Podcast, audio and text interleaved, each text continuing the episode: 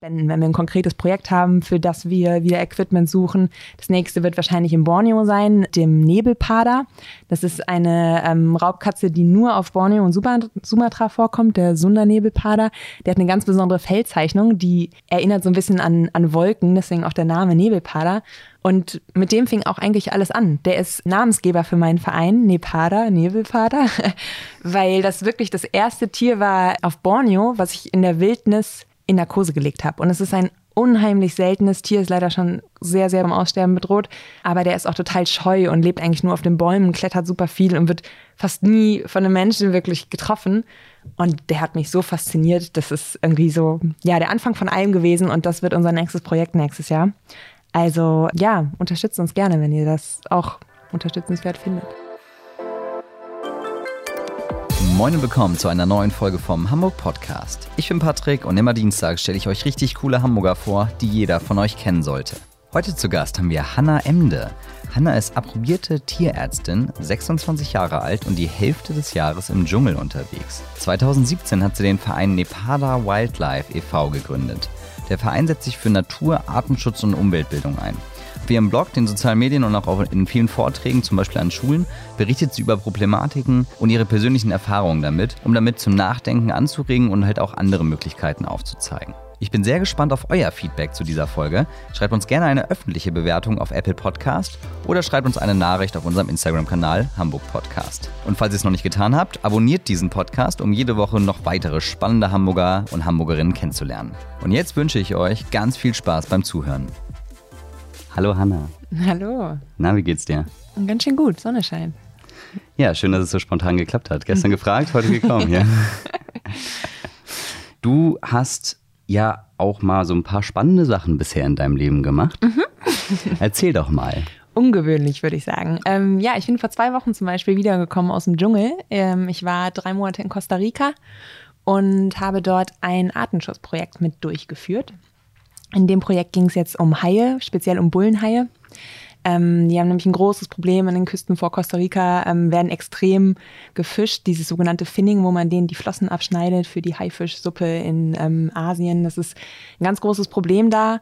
Und die stehen nicht unter Schutz. Ähm, vor allem das Land in Costa Rica wird geschützt, aber die Meere sind davon ziemlich ausgenommen. Und deswegen versuchen wir nachzuweisen, warum wir die unbedingt schützen müssen, die Tiere, weil die halt extrem bedroht sind. Ach, das liegt dann, liegt das daran, dass das internationales Gewässer ist? Genau, genau. Ah. Ja, das ist super schwierig, da vernünftig regeln. Und die sind, die leben die Bullenhaie vor den Küstenregionen. Das heißt, da wird man ja noch eher denken, dass man da Costa Rica mit reinbringen kann. Aber sobald da die großen Trawler kommen, die international fischen, ist das super schwierig.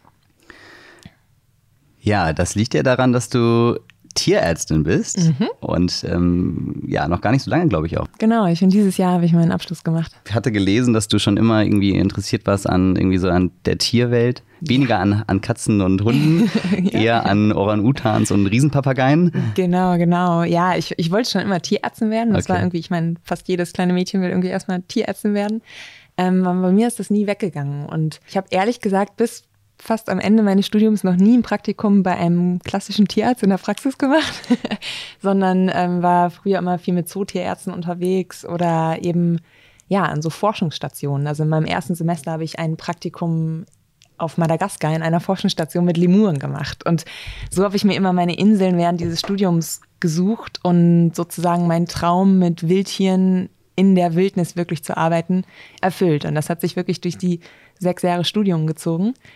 Und ja, ich glaube, dadurch konnte ich irgendwie meine Passion erfüllen. Der äh, Vater von meinem besten Freund ist Tierarzt. Da kriege ich aber eigentlich immer nur so die äh, ja, Hauskatzen-Geschichten äh, mit, äh, die Kaninchen-Geschichten. Also ich habe auch in der Rinderklinik gearbeitet mm. und am Schlachthof muss man als Tiermediziner leider auch arbeiten und so. Also das waren alles krasse Erfahrungen, die ich auch nicht missen möchte, weil ich dadurch einfach so ein komplettes Bild bekomme, glaube ich, was Tierhaltung angeht, was Tierschutz angeht und was mir im Artenschutz auch unglaublich hilft, weil es bringt nichts, wenn wir irgendwelche utopischen Ideen haben, wie wir die Arten schützen wollen, wenn das gar nicht realistisch ist. Also Wirtschaft ist einfach bei uns ähm, ein ganz großer Faktor, der in unsere Branche mit reinspielt. Und ähm, das finde ich ganz gut, dass ich da so einen umfassenden Einblick habe.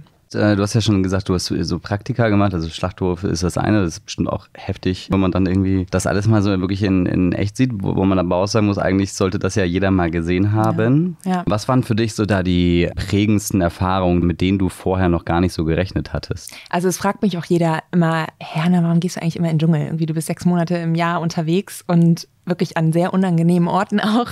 Wie, wie kommt das dazu? Ich kann das gar nicht so an einer Sache festmachen. Ich war schon immer sehr viel unterwegs. Also ich habe zum Beispiel auch nach dem Abitur zwölf Monate auf den Philippinen gelebt und habe dort einen Freiwilligendienst gemacht mit Weltwärts. Und das war ganz toll zu merken, dass man nicht in andere Länder immer zum Reisen muss, sondern wirklich vor Ort arbeiten kann. Ich hatte da meine Wohnung, meinen Arbeitsplatz, wirklich ein bisschen Familie auch drumherum. Das war mein Zuhause. Und das hat mich, glaube ich, sehr geprägt, weil ich merke jetzt heutzutage, ich bin überall ganz schnell zu Hause. Also ich bin, steige in Guatemala aus dem Flugzeug in so eine kleine Propellermaschine im Nirgendwo und man, man riecht die Luft, man hört die Tiere, man spürt das und das ist so, ja, hier bin ich jetzt zu Hause für die nächsten drei Monate. Das hat sich total bei mir eingenistet und ich glaube, das ist eines der prägendsten Sachen, die mich jetzt auch zu dem Mensch machen, der ich bin. Ich glaube, da wird jeder neidisch, wenn er hört, du bist ein halbe, du bist immer das halbe Jahr an irgendwelchen Traumorten im Regenwald oder halt auf dem Wasser wahrscheinlich auch. Ja, aber Traumorte heißt auch Riesenspinnen und giftige Tiere im Bett und mit Skorpionen duschen und sowas, ne? Also das ist jetzt nicht wie Strand. Ich war jetzt drei Monate in Costa Rica, alle fragen mich, ja, du bist ja gar nicht braun. ähm, ja, Warst immer im Wald, oder? Weil ich immer im Wald und immer lange Sachen, weil überall Moskitos sind und so. Und das unterschätzt man, ne? Dass das nicht irgendwie Spaziergang, Hanna lässt es sich gut gehen, sondern das ist auch wirklich harte Arbeit. Wie ist das bei dir mit Sprachen? Erstaunlich gut kommt man überall mit Englisch durch. Also okay. gerade wenn man mit den ähm, internationalen Forschern arbeitet. Also auf Borneo haben wir auf einer Forschungsstation ähm, gelebt und da hast du Wissenschaftler aus der ganzen Welt. Und das ist so ein bisschen die Verständigungssprache, aber Hände und Füße gehen halt auch. Also gerade Filipino, Malaysisch, auf Madagaskar Französisch, diese ganzen Sprachen kann ich halt nicht. Also ich spreche Englisch, Spanisch und äh, Deutsch fließend. und ja, da, da kriegt man super viel hin. Und ich hatte auch noch gelesen, ähm, du hattest was war das hier, Obduktion von Nasenaffen auf Borneo. Mhm. Warum macht man sowas? ähm, ja, wie gesagt, auf Borneo war ich ähm, auf einer Forschungsstation. Da gab es ah, okay. unterschiedliche Wissenschaftler, die unterschiedliche Tierarten untersucht haben. Ah, okay. Orang-Utans, mhm. ähm, Krokodile, diese großen Salzwasserkrokodile ähm, Pythons und eine Forscherin hat sich mit Nasenaffen beschäftigt. Das sind diese, ich weiß nicht, ob ihr die kennt, diese typischen Affen mit dieser riesigen Nase und so einem dicken Bauch, so einer roten Nase. Die sehen so ein bisschen die nennen die vor Ort ehrlich gesagt dicke Holländer. Das ist äh, so das Kosewort, weil die wohl Holländer sich so vorstellen, irgendwie immer dick und rote Nasen. Auf jeden Fall, ja, sind die ganz besonders, weil die mehrere Mägen haben. Also ich will jetzt nicht ins Detail gehen, aber die haben wie eine Kuh so Vormägen und kann ganz besonders äh, Nahrung aufspalten. Und ähm, wir haben einen Toten am, am Fluss gefunden als wir morgens rausgefahren sind, um unsere Untersuchungen durchzuführen. Und der wurde damit zur Station gebracht und ich habe zusammen mit dem leitenden Tierarzt den eben obduziert, weil das natürlich ganz wichtig ist, herauszufinden, woran das Tier gestorben ist. Gerade in der Wildnis können ja immer irgendwelche Krankheiten gefährlich werden. Das war auch sehr nah an der Forschungsstation. Das heißt auch Zoonosen, also Krankheiten, die auch für den Menschen gefährlich sein können, sind gerade bei Affen natürlich ähm, ja, ein großes Problem. Und den haben wir dann obduziert. Ich kenne das aus der Uni, haben wir das ganz oft gemacht in der Pathologie. Allerdings ist das wirklich eine andere Nummer, wenn du 30 Grad hast und 95 Prozent Luftfeuchtigkeit und überall Moskitos und Blutegel und so und du hast diese Plane und wir mussten ja komplette Schutzmasken tragen, unter denen es gefühlt 70 Grad war. Nein, ich weiß es nicht. Ja, und dann haben wir da wirklich vier Stunden ganz einzeln Proben aus allen Organen und so genommen und ähm, das wurde dann ins Labor geschickt und untersucht und das war sehr, sehr spannend. Und sag mal, seit wann gibt es jetzt eigentlich den Nepada Wildlife e.V.? Den, ich glaube 2017 war das, richtig? Genau, den Nepada Wildlife e.V. Ähm, haben wir 2017 gegründet. Das ist ein Artenschutzverein, der hier in Hamburg sitzt. Und der vereint eigentlich so diese ganzen Interessen und Projekte, die ich schon begleitet, besucht oder gemacht habe. Und zwar geht es darum, ähm, einmal ganz wichtig, ähm, Bildung zu betreiben, so Umweltbildung, was bedeutet das eigentlich, wenn auf Borneo der Regenwald ähm, abgeholzt wird aufgrund von Palmöl. Palmöl ist eigentlich in aller Munde. Jeder weiß so langsam, was das ist. Das steckt in all unseren Lebensmitteln, in, im Biosprit leider, in Waschmitteln, in unterschiedlichen Sachen. Und mir ist es ganz wichtig, aber vor Ort zu sein und wirklich zu sehen, was macht das vor Ort mit den Leuten? Warum bauen die Palmöl an? Das ist ein ganz wichtiger Wirtschaftsfaktor dort. Und was hat das für eine Auswirkung auf die, auf die Tiere? Weil natürlich verlieren auch die ihren Lebensraum und leben in fragmentierten Waldstücken. Das ist immer so das große Problem, weil die Plantagen denen wirklich den Weg abschneiden. Also ein Orang-Utan kann keine Palmölplantage überqueren oder ein Waldelefant ähm, verliert seine Orientierung und wird dann auch eine Gefahr für den Menschen oder den Plantagenarbeiter, der dort wohnt. Ähm, und das sind eben Erkenntnisse, die ich vor Ort mitkriege, weil ich mit den Wissenschaftlern arbeite, selber Projekte durchführe. Und das möchte ich gerne nach Deutschland mitbringen. Dieses Wissen möchte ich transportieren. Wir machen ganz viele Vorträge, wir schreiben einen Blog oder ähm, in Magazinen und ich will die Leute eben daran teilhaben lassen. Einmal an dieser Schönheit der Natur, dem Regenwald, dem Dschungel, der Vielfalt der Tiere, mhm aber eben auch an den Problemen. Und ich habe so eine Rubrik, die heißt Local Heroes. Da geht es wirklich um die Menschen vor Ort, die was verändern. Die, das sind Plantagenarbeiter, das sind Wissenschaftler, das sind Anwohner, die dort leben. Und das sind wirklich Geschichten, die, die hauen mich jedes Mal um. Also wie die sich in Guatemala zum Beispiel auf der Station für Riesenpapageien, also die hellroten Aras, einsetzen, das ist der Wahnsinn. Das ist 24 Stunden sieben haben die, die kleinen Küken da und füttern die. Und ja, das ist so das Herz von, von unserem Verein, glaube ich. Und die dritte Sache ist, dass ähm, ich auch viel an Schulen gehe und ähm, mit Kids darüber spreche. So, ey, was hat eigentlich dein Abendessen mit dem Orang-Utan auf Borneo zu tun? Weil ich glaube, vielen ist gar nicht bewusst, dass wenn wir einkaufen gehen, unser, ja, unser Einkaufszettel eigentlich eine Art Stimmzettel ist für und gegen Sachen. Und finde ich auch gar nicht verwerflich, weil woher sollen wir das mitkriegen? Ähm, und das ist super cool zu merken, wie, wie Kids da sofort am Start sind und das total verstehen und damit reingehen und mir, mit mir virtuell durch den Dschungel gehen und die Sachen miterleben. Und ja, das ist so ein bisschen Nepada, Nepada Wildlife. Und, und wie kamst du damals da drauf, äh, sowas zu gründen? Also du, du warst ja, glaube ich, vorher ja sowieso schon aktiv mhm. und die Richtung war ja mehr oder weniger schon klar. Mhm.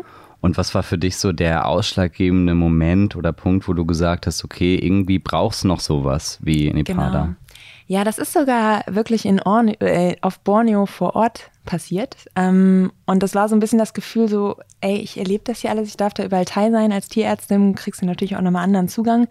Aber ich will das nicht alleine machen. Ich will da irgendwie mehr Leute dran teilhaben lassen. Das soll, das soll ja, bis nach Deutschland kommen. Und wir können natürlich als Verein auch ganz toll Spenden sammeln. Wir machen viele Aktionen. Ocean Dinner hatten wir jetzt für die Haie zum Beispiel oder ähm, ja, Dia-Abende und Vorträge. Und das ist natürlich toll, weil wir dann Projekte direkt unterstützen können. Also wir machen das meistens so, dass wir gucken, was wird gebraucht. Das sind dann Equipment, zum Beispiel Brutkästen für die Aras waren das oder jetzt für die Haie war das ein akustischer Receiver, wo wir deren Signal im Meer sozusagen ähm, mit ausspüren konnten. Und dafür sammeln wir dann Geld mit Leuten, die da Bock drauf haben, die gerne auch was tun wollen. Und ja, das ist immer ganz, ein ganz tolles Plus so als Verein, weil du da so, so agieren kannst, ja. Ich würde ja mal vermuten, das kommt auch in der heutigen Zeit ganz gut an, oder? So, dass äh, mhm. die nachhaltige Entwicklung ähm, oder Bewegung sich bewusst zu machen, was man ist, sich bewusst zu machen, wie man agiert äh, und so weiter. Und ich könnte mir gerade vorstellen, das kannst du vielleicht noch mal kurz erzählen, wie das, wenn du sagst Events, dann sind die ja wahrscheinlich in Hamburg, mhm. die du da veranstaltest. Viel. Wie machst du, wie machst du auf sowas aufmerksam und wie ist da so die Resonanz und wie ist es vor Ort? Also das, das Schöne ist wirklich, dass alle, die aus so einem Vortrag kommen, sagen, wow, ich habe gerade das Gefühl gehabt, ich wäre mit dabei gewesen und so und ich wusste noch nicht, dass die Ananas, die ich hier im Supermarkt kaufe, so einen Schaden anrichten kann. Und die gehen wirklich immer mit irgendeiner neuen Erkenntnis daraus. Das, das finde ich natürlich Wahnsinn. Das ist total schön. Ähm, und die sind unglaublich offen. Das, das finde ich so schön als, als Erzählende, ähm, dass die Leute echt Bock drauf haben, sich Gedanken zu machen, was sie essen, wie sie konsumieren und wie sie einfach irgendwie leben wollen und auch so ein Interesse darauf haben. Also der Horizont erweitert sich einfach. Es geht nicht mehr nur, hier lebe ich und hier ist mein, ähm, mein Bezirk, sondern die, die denken eben über den, genau, ne? genau, ja. die, die denken über den Tellerrand und wollen wissen, wie es so ein Palmölplantagenarbeiter auf Borneo auch geht. Und das ist natürlich total toll. Das macht total Spaß, mit so Menschen, Zuhörern zu, zu arbeiten, ja. Ganz ehrlich, so vor fünf, sechs Jahren habe ich mir im Supermarkt noch weniger Gedanken darüber mhm. gemacht wie viel CO2-Dreck oder was auch immer oder halt eben auch noch andere Geschichten, die ja dann auch noch vor Ort, äh, wo genau. sie denn, wo es dann herkommt, ähm, wahrscheinlich stattfinden, äh, wie viel da dran hängt und ja. ähm, was man da halt, also du hast es so schön gesagt, also dass der Einkaufszettel der Stimmzettel mhm. ist, ist ja, trifft es ja wirklich auf den Punkt, weil das, das, da geht es ja wirklich darum, wenn du das Billigfleisch kaufst aus dem Regal mhm. versus Bio, jetzt mal mit der Annahme, dass das dann auch wirklich besser ist. Mhm ist ja schon wirklich eine Kaufentscheidung, ja. weil am Ende sagst du halt dem Supermarkt, ja, okay, das funktioniert, das geht weg und das halt genau. halt nicht. Ne? Aber auch da finde ich es so schwierig, immer für andere zu sprechen, weil, also ich war bis gerade noch Studentin, ich konnte mir nicht immer alles super Fairtrade, Bio und Fair Cloth, also ähm, was Klamotten angeht und sowas, ich konnte mir das nicht alles leisten. Das ist super schwierig. Und wir sind da, also man darf da auf keinen Fall dogmatisch werden. Das möchte ich auch mit meinem Verein überhaupt nicht. Ich möchte gerne Zusammenhänge ähm, darstellen und erklären und auch so ein bisschen aus meiner wissenschaftlichen Sicht. Aber was jeder damit macht, und ich kann, ich kann Werkzeug an die Hand geben, aber was jeder damit da macht, das muss er, muss er selbst wissen. Das kann man, finde ich, nicht sagen, das ist richtig und das ist falsch. Und wir sind ja sehr privilegiert hier, wir können so Entscheidungen treffen. Also meine Freunde auf den Philippinen, ähm, die konnten solche Entscheidungen nicht treffen. Die waren froh, wenn sie ähm, genug Essen am Tag für die ganze Familie hatten. So. Ja, das ist Entscheidungsfinden Level auf einem, ja, es ist auf einem anderen Level. Mhm. Da geht es mhm. ja wirklich dann nur darum, okay, kriege ich meine Familie ernährt. Genau, ja. Also so hart ist es ja tatsächlich, ne? Hast du so CO2-Belastungs-Insights? Also ich habe gerade eben eine Banane gegessen und dachte mir da schon so, okay, ob ich jetzt mit der hier in den Raum laufen sollte. ähm, also man kann das ja ganz grob natürlich sagen, dass Fliegen das, ähm, das Schädlichste gerade ist, was man machen kann. Das ist ja mein größtes Problem auch mit meiner Arbeit. Ähm, weil das, was ich da mache, kann ich einfach noch nicht von hier aus machen. Dafür geht die Technik heutzutage noch nicht. Das heißt, alles, was nicht so wirklich Langstreckenflüge sind und wo ich auch dann für drei Monate mindestens bin. Also das ist mir auch ganz wichtig, dass ich nicht für irgendwie schöne Woche Urlaub und dann wieder zurück. Das, das mache ich sonst alles mit dem Zug auf jeden Fall. Und ja, was das Essen angeht, ich finde halt, man muss nicht die exotischen Früchte zwölf Monate im Jahr essen können. Und ich ernähre mich halt gern regional und ich könnte niemals billig Fleisch vom Discounter essen und so. Das sind einfach auch ethische Gründe, die, die kriege ich da nicht vereint. Aber es ist natürlich auch eine Gewohnheitssache. Ne? Wir sind das gewohnt, dass wir so ein Angebot an Früchten und Gemüse und allem haben. Und alles immer bis 18 Uhr oder sogar 20 Uhr noch voll ist. Ne? Geöffnet hat und genau voll ist schwierig, kann man, kann man keinen Rat für geben. Aber also was ich jetzt über Ananas und äh, Bananen gelernt hat, hat mir sehr, sehr zu schaffen gemacht. Ich glaube, also was wir im Büro hier machen, wir haben, wir haben so eine frische Box, die wir, die wir jede Woche bekommen. Mhm. Und da hatten wir ganz zu Anfang alles dabei, von Kiwi bis, sogar eine Ananas lag da mal drin. Da dachte ich mir, okay, wie willst du denn eine Ananas im Büro zubereiten? äh, wow. Und es war, glaube ich, noch nicht mal Sommer oder so. Nein, ist auch egal. Auf jeden Fall haben wir das jetzt zum Beispiel darauf umgestellt, dass wir dass wir eigentlich zu, ich sag mal, 95 Prozent nur regionale Sachen haben. Also da mhm. wirklich so auf, also wir hatten, glaube ich, als hier die Apfelzeit war, hatten wir, war die Kiste zur Hälfte, zu drei Viertel eigentlich nur noch mit Äpfeln voll. Ja. Ich glaube, die einzige Ausnahme, die wir da drin haben, sind tatsächlich Bananen aber. Aber da gibt es eben auch Unterschiede. Also ich habe auch mit ähm, Plantagenarbeitern gesprochen, die oder ein Leiter von so einer Fähren, dieses ähm, Label Rainforest Alliance, das kennt man vielleicht. Ähm, der war unter diesem Label und der hat mir eben alles gezeigt, was er anders macht. Also die fliegen nicht mehr mit diesen riesigen Flugzeugen voller Pestiziden. Das machen die ja sonst, dass die komplette Felder abfliegen. Gerade bei der Ananas, weil Ananas sehr schnell weg, äh, schwierig wächst und sehr viele Schädlinge da immer die angreifen. Und das ist halt Wahnsinn, weil mit so einem Flugzeug voll Pestiziden machst du halt alles platt. Und da sind Dörfer zwischen den Plantagen und Schulen, die ich besucht habe. Und die werden halt komplett mit Pestiziden eingeschwört. Das kann man sich gar nicht vorstellen. So.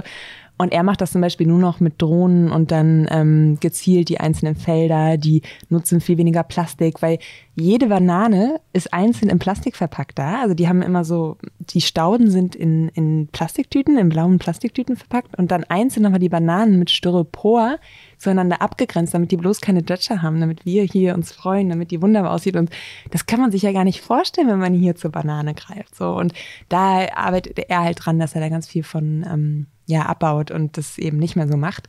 Da habe ich auf jeden Fall ein besseres Gefühl, wenn ich so eine Banane esse.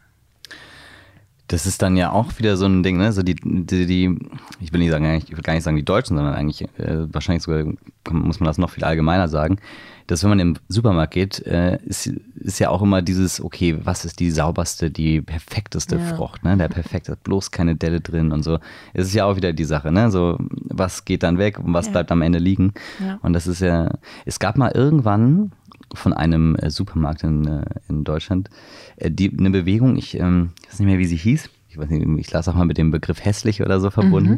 Und das war dann äh, einfach Gemüse, was, was einfach hässlich war, was mhm. irgendwie komisch gewachsen war, was unüblich war. Mhm. Das hatte aber, glaube ich, das ist, das ist schon gute sechs Jahre her, als das war. Mhm. Ich glaube, das lief ein Jahr. Es war ein ich Test, glaube ich. Ich gucke nochmal nach und schreibe es in die Beschreibung hier vom Podcast, was, was ich da genau gemeint habe mit. Und da war es aber dann so, dass das, glaube ich, da noch nicht angenommen wurde. Ja, krass. Ich glaube, das würde heute auf jeden Fall anders laufen. Und es ist halt, wie du auch sagst, ähm, eine Gewohnheitssache. Also in Guatemala auf dem Markt, da würde dann niemals jemand drauf achten, weil sie es aber auch nicht anders kennen. Wenn wir es nicht anders kennen würden, wäre es, glaube ich, auch wirklich anders. Und es ist auch immer so, so schwierig, weil ähm, damit eben wir sind ja gar nicht davon dann betroffen von den Auswirkungen jetzt erstmal. Wir wissen ja nicht, wie die da wachsen. Und das ist ja auch gar nicht böse gemeint vom Konsument hier, aber wir wissen es halt nicht. Und dann wachsen die halt in tropischen Gebieten, genau wie Palmöl nur am Äquator wächst. Und da ist dann aber auch die höchste Artenvielfalt an Tieren und das meiste, was wir kaputt machen können. Ich wurde jetzt wieder, wurde ich wirklich gefragt, so wie denn unser Regenwald in Deutschland aussähe, so von ähm, einem, einem Mitarbeiter, der ganz interessiert war.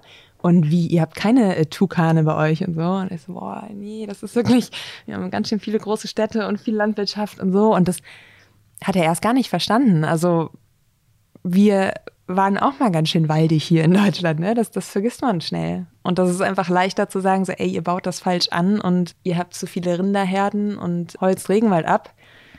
Ja, haben wir auch alles mal gemacht, ne? Kennst du zufällig das Hörbuch 10 Milliarden? Mm, -mm. Da geht es darum, dass äh, wir 2100, also es gibt ja verschiedene Prognosen in die Richtung, mhm. aber dass wir 2100 ähm, bei 10 Milliarden Menschen auf der Welt sind. Alter. Und das sind so zehn Kapitel, kann, sich, kann man auf Spotify finden. Ähm, ich glaube, also auf Spotify als Hörbuch. Und da ist ungefähr anderthalb Stunden lang, also kann man sich wirklich mal ganz gut mal reinziehen. Mhm.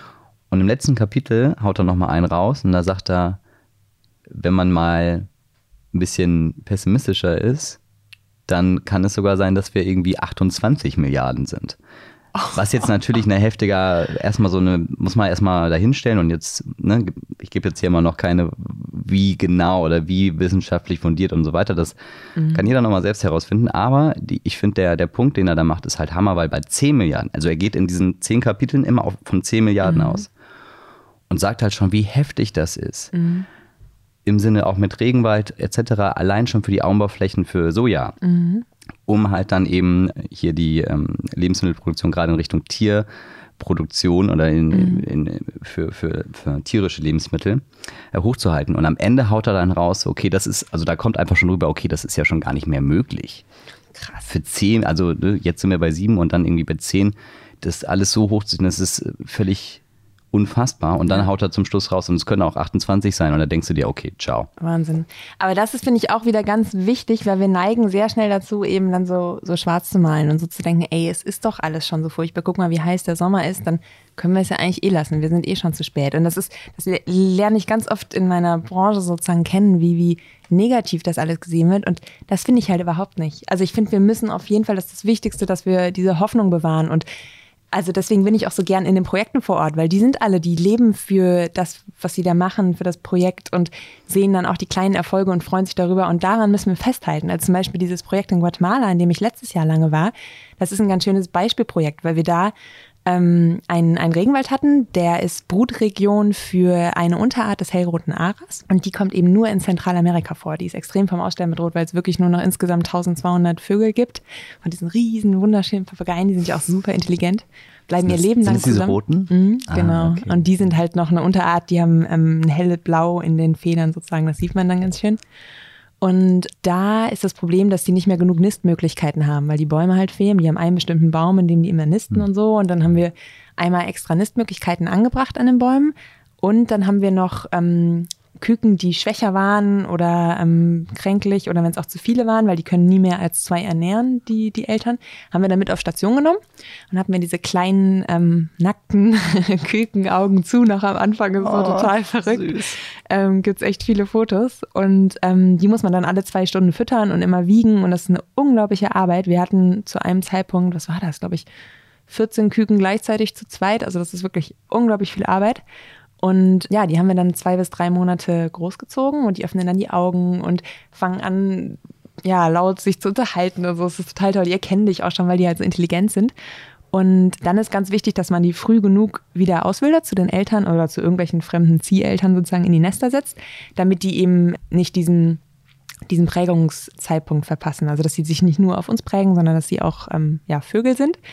Und habe bis jetzt null Probleme gegeben. Die sind immer angenommen worden von den erwachsenen ähm, Vögeln und sind dann wirklich mit denen los und haben das Nest verlassen. Und die kommen halt immer wieder zurück. Und wir haben die auch beringt und drei haben wir sogar diesmal auch besendet.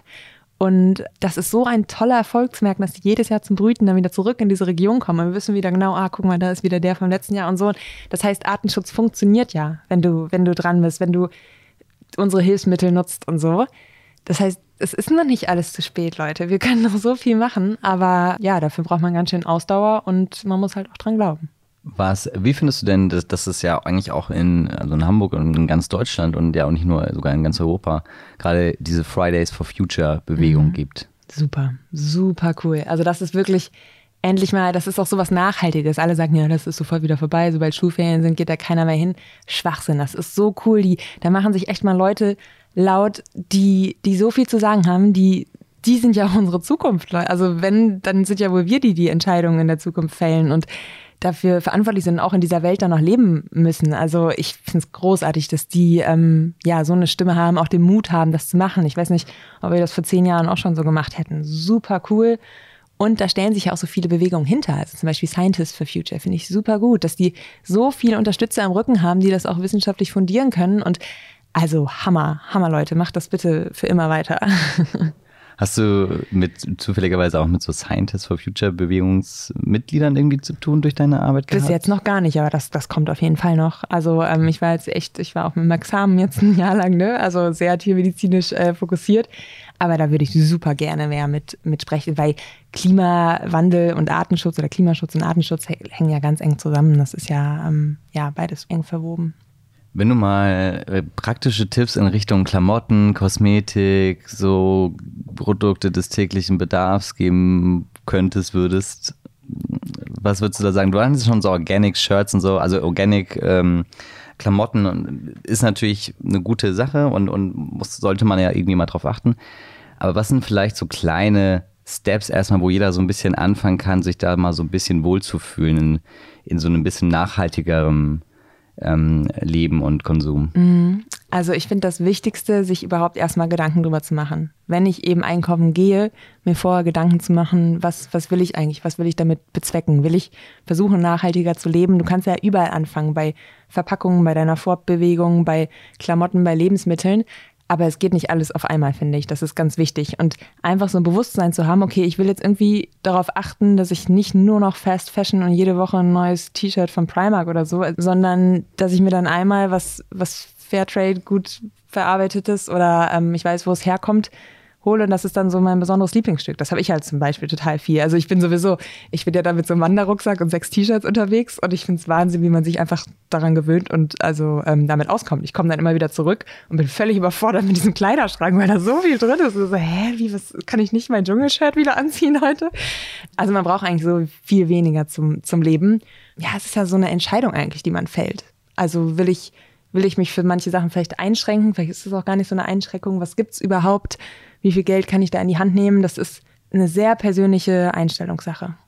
Aber ich würde mir, ich mir wünschen, dass sich da Leute Gedanken drüber machen. Also ob denen nicht einmal die Woche Fleisch reicht und dann irgendwie auch ein teures und gutes Fleisch oder ja, da kannst du ja überall anfangen. Also ob du jetzt Rind aus Brasilien isst oder ähm, Ananas aus Costa Rica, das ist alles eigentlich das Gleiche.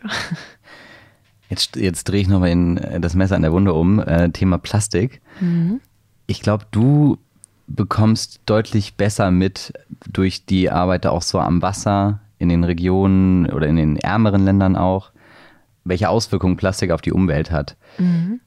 Was kannst du zu dem Thema nochmal sagen? So für Leute, die, die sich halt auch, also die das jetzt irgendwie, also ich glaube, jeder hat irgendwie schon das Bewusstsein mittlerweile ist schon irgendwie da, okay, Plastik ist irgendwie nicht ganz gut und Plastiktüten mhm. und gerade so dünne und so weiter, ist halt irgendwie ein schwieriges Thema. Mhm. Aber ich glaube, es fehlt oft auch nochmal so ein bisschen an, an Hintergrund. Mhm. Also das sind ähm, auch zwei verschiedene Sachen beim Plastik, die wir uns angucken müssen. Ähm, Makroplastik, da kennen wir diese Bilder mit dem Seepferdchen und dem Q-Tip oder die Plastiktüten, die in den Kopf von Schildkröten, äh, Meeresschildkröten ähm, gewickelt sind. So ganz, ganz schlimme Sachen oder die Wale voller Plastik. Das ist ja einfach Wahnsinn und das stimmt einfach. Also vor Ort an den Stränden vor Borneo oder Philippinen oder so, da kannst du jeden Tag Beach Cleanups machen und riesen Müllsäcke voller Plastik sammeln. Das, das stimmt, das ist wirklich ein großes Problem. Aber was auch noch ein leider viel größeres Problem ist, ist eben dieses Mikroplastik, was wir nicht sehen, wo wir nicht so krasse Bilder von kriegen, was aber unfassbar dramatisch ist, weil das überall auf dem Meeresgrund und ja, die ganzen Meeresbewohner schon, schon befällt sozusagen. Über Reifenabrieb zum Beispiel ungefiltert natürlich in unsere Flüsse geht, weil wir haben dann einfach Abwasser und unsere Filter können noch gar kein Mikroplastik äh, rausfiltern und das wird halt ohne Bedenken ins, ins Meer geleitet. Und zum Beispiel jetzt das Schildkrötenprojekt, ich habe mit Lederschildkröten jetzt auch gearbeitet in Costa Rica, die machen gerade eine neue Studie, das ist noch nicht fertig belegt, also bitte noch nicht für ganz äh, wissenschaftlich belegt nehmen, aber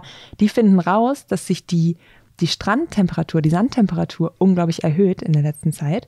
Und das ist aufgrund von Mikroplastik, weil der mit an Strand natürlich das Mikroplastik geschwemmt wird und ähm, durch die Sonneneinstrahlung das einfach heißer wird. Und Schildkröten können ja nur in einer bestimmten ähm, Temperatur, ähm, also die Eier sozusagen ähm, reifen und die schlüpfen. Und das ist ein super großer ähm, Threat sozusagen. Also wir haben ja Lichtverschmutzung und so, die ganzen Sachen, die da wichtig sind. Aber wenn einfach alle Strände viel zu heiß werden durch Mikroplastik, und das sind so Sachen, die hat man einfach nicht auf dem Schirm, ist ja klar. Und deswegen ist, ist Plastik wirklich ein großes Problem. Aber für mich ist gerade Mikroplastik wirklich ein sehr, sehr großes Problem. Also das, das war mir jetzt auch gar nicht so bewusst, dass, dass es mit dem Mikroplastik dann auch so mit so Stränden, also dass es so, solche Auswirkungen auch haben kann. Also, genau. Also dass es natürlich dann irgendwie jeder Meeresbewohner und halt auch alle Fische auf, ja. aufnehmen und man das dann am Ende ja halt logischerweise auch isst mhm. und das dann sozusagen ja auch wahrscheinlich in jedem von uns schon, mhm. der irgendwie ähm, mindestens Fisch isst, in irgendwelchen Konzentrationen schon nachzuweisen ist. Aber das Wichtigste ist ja bei den ganzen Mikroorganismen und so. Also das verstehen wir ja erstmal gar nicht, wenn du nicht irgendwie Biologe bist, ähm, was da wie funktioniert. Und das ist wirklich dramatisch, wenn da jetzt überall noch Mikropartikel von Plastik mit dabei sind. Ja, da haben wir ja schon so ein bisschen darüber geredet, was jeder so ein bisschen besser machen kann. Mal gucken, ob dann, also das, das war zum Beispiel so eine Anekdote bei mir, dass ich von einer Freundin mal so ein äh, so ein bisschen vegane äh, Kosmetik äh, gezeigt mhm. bekommen hatte und ähm, dann mal ausprobiert habe und ähm, von der viel begeisterter bin als von mhm. äh, der vorher seit Jahren äh, treu gekauften. Mhm. Also die Wimperntusche hast du jetzt auch drauf? Ja, genau, genau das. Und der Eyeliner. Soll ich dir den mal empfehlen? Sehr Kannst du ihn gerne gleich nochmal ausprobieren. Gerade im Dschungel braucht man was besonders dringend, ohne Spiegeln und alles. Aber auch bei den Schildkröten auch da nicht nur negativ sehen. Also da sind ja super viele Projekte, da kann man auch wunderbar als Volunteer mitmachen könnt ihr euch auch gerne melden, wenn ihr irgendwie Projektfragen habt oder so. Schreibt mir gerne www.nepadawild.live. Und genau, das Schildprojekt, in dem ich war, hat super Erfolge in den letzten zehn Jahren gemacht, weil sie eben komplett die Strände ähm, bewachen und du musst die ganze Nacht da rumlaufen und die Eier ähm, oder die Nester bewachen, weil sehr viel Wilderer und ähm, auch gerne Hunde und Katzen kommen und die wieder ähm, ja, öffnen und die Eier töten. Und die Population ist in den letzten Jahren unglaublich gewachsen und das finde ich total schön. Das sind ja auch wieder große Erfolge und so. Also bitte nicht immer alles schwarz malen. Ja, dann erzähl doch mal, wie man sich bei euch engagieren kann, was man bei euch alles machen kann und wo man, also du hast es gerade gesagt, über die Webseite. Natürlich äh, ist die Einflugschneise, aber was, sind, was kann man denn machen, wenn man jetzt so richtig Bock hat, mit dir in den Urwald zu, zu fahren? Genau, also einmal unseren Kanälen folgen auf Facebook, Instagram oder auf der Website. Da gibt es immer alle Neuigkeiten, auch für Veranstaltungen. Wir haben jetzt zum Beispiel am 15. August August hier in Hamburg im Haus 73 wieder einen Dia-Vortrag über dieses Costa Rica-High-Projekt und über das ganze Land eigentlich. Ähm, da seid ihr alle herzlich eingeladen. Und auch sonst können wir gerne zusammen überlegen, was es noch für, für Volunteer-Projekte gibt, wo man sich gut engagieren kann. Ich selbst habe noch kein eigenes Projekt, aber das ist natürlich jetzt in Planung. Also ähm, gibt mir noch ein bisschen Zeit, dann wird es das auch geben. Und was mir aber auch so wichtig ist, also das ist eigentlich der wichtigste Part von allem, dass wir hier ähm, Aufklärung betreiben. Also wenn jemand Bock hat, mit mir zu den Vorträgen an Schulen zu gehen und da mit mir zu dran zu arbeiten oder Ideen hat, wie wir sowas umsetzen. Wir machen gerade, versuchen auch andere Medien zu nutzen. Wir wollen halt den Regenwald ins Klassenzimmer bringen, weil es kann nicht jeder in den Regenwald fliegen. Fliegen ist sowieso nicht gut und so. Da müssen wir sowieso gucken, wie wir da weitermachen. Deswegen holen wir uns das hier hin. Über Augmented Reality gibt es super coole Sachen, über 360-Grad-Videos, die ich jetzt mitgebracht habe. Also wir, wir bringen einfach den Dschungel hierher und können Kids so zeigen, warum der so schützenswert ist. Und jeder, der da Bock drauf hat, ey, meldet euch gerne. Und ihr sammelt auch Spenden, oder? Genau, genau. Also indem ihr zu unseren Vorträgen oder Events kommt, äh, unterstützt ihr schon den Verein super, dann könnt ihr Fördermitglied werden, jetzt ganz neu. Das ist natürlich auch total cool, wenn ihr Haien oder Orang-Utans oder ähm, kleinen süßen Lemuren mit Riesenaugen ähm, helfen wollt, dass die es auch noch in zehn Jahren gibt, dann könnt ihr Fördermitglied beim Nepada Wildlife Verein werden oder ähm, auch einfach einmalig spenden, wenn wir ein konkretes Projekt haben, für das wir wieder Equipment suchen. Das nächste wird wahrscheinlich in Borneo sein ähm, mit dem Nebelpader. Das ist eine ähm, Raubkatze, die nur auf Borneo und Sumatra vorkommt, der Sunda-Nebelpader. Der hat eine ganz besondere Fellzeichnung, die erinnert so ein bisschen an, an Wolken, deswegen auch der Name Nebelpader. Und mit dem fing auch eigentlich alles an. Der ist ähm, Namensgeber für meinen Verein, Nepada, Nebelpader, weil das wirklich das erste Tier war ähm, auf Borneo, was ich in der Wildnis in Narkose gelegt habe. Und es ist ein unheimlich seltenes Tier, ist leider schon sehr, sehr bedroht, vom Aussterben bedroht. Ähm, aber der ist auch total scheu und lebt eigentlich nur auf den Bäumen, klettert super viel und wird fast nie von einem Menschen wirklich getroffen. Und der hat mich so fasziniert. Das ist irgendwie so, ja, der Anfang von allem gewesen und das wird unser nächstes Projekt nächstes Jahr. Also ähm, ja, unterstützt uns gerne, wenn ihr das auch unterstützenswert findet.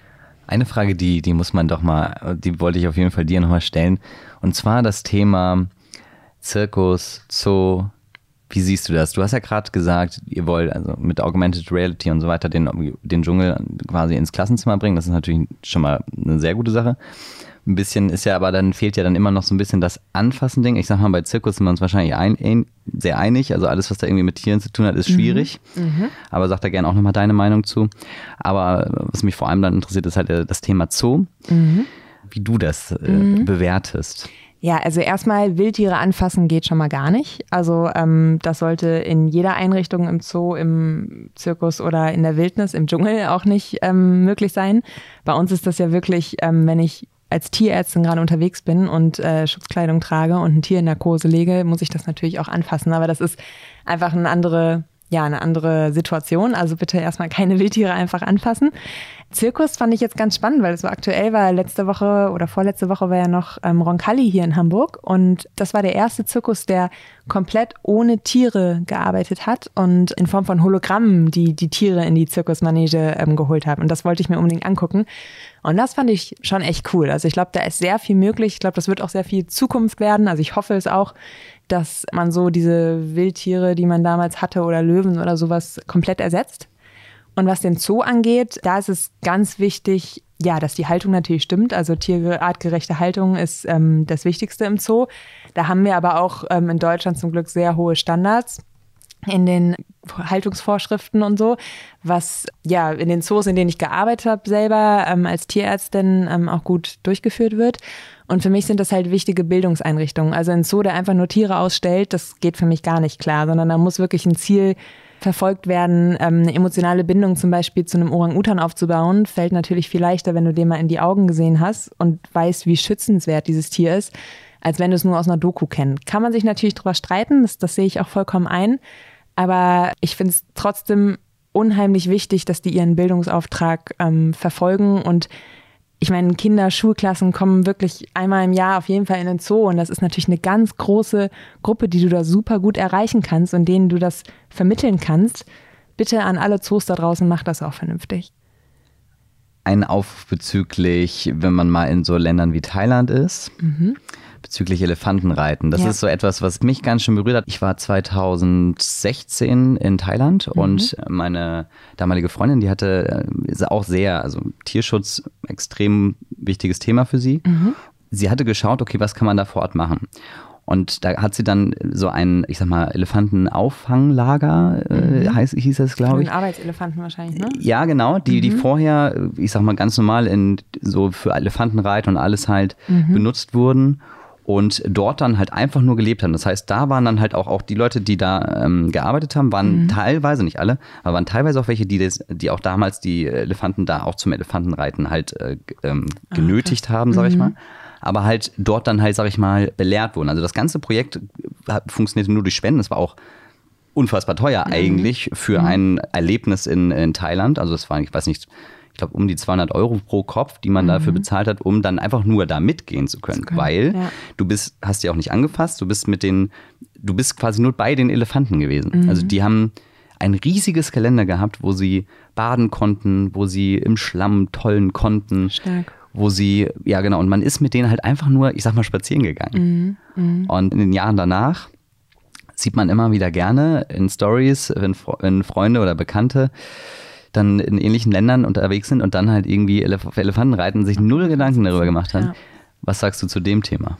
Ja, ich selbst war noch nie in Thailand und ich habe auch noch nie mit so Elefantenreiten irgendwie persönlich zu tun gehabt. Ähm, ich finde es total schockierend, dass es das noch so gibt und dass eben auch wirklich Touristen von hier, wo wir denken, wir sind so aufgeklärt und wir wüssten, wo wir denken, wir wüssten hier in Deutschland darüber Bescheid. Das, das ist wirklich schockierend, dass das noch gemacht wird. Ich könnte mir nicht vorstellen, mit irgendeinem Wildtier, also auch mit Affen auf meiner Schulter irgendwie die füttern und damit anlocken und Fotos zu machen. Und also es ist ja alles im Moment heute auf Fotos immer getrimmt. Wann kann ich welches Foto wie machen?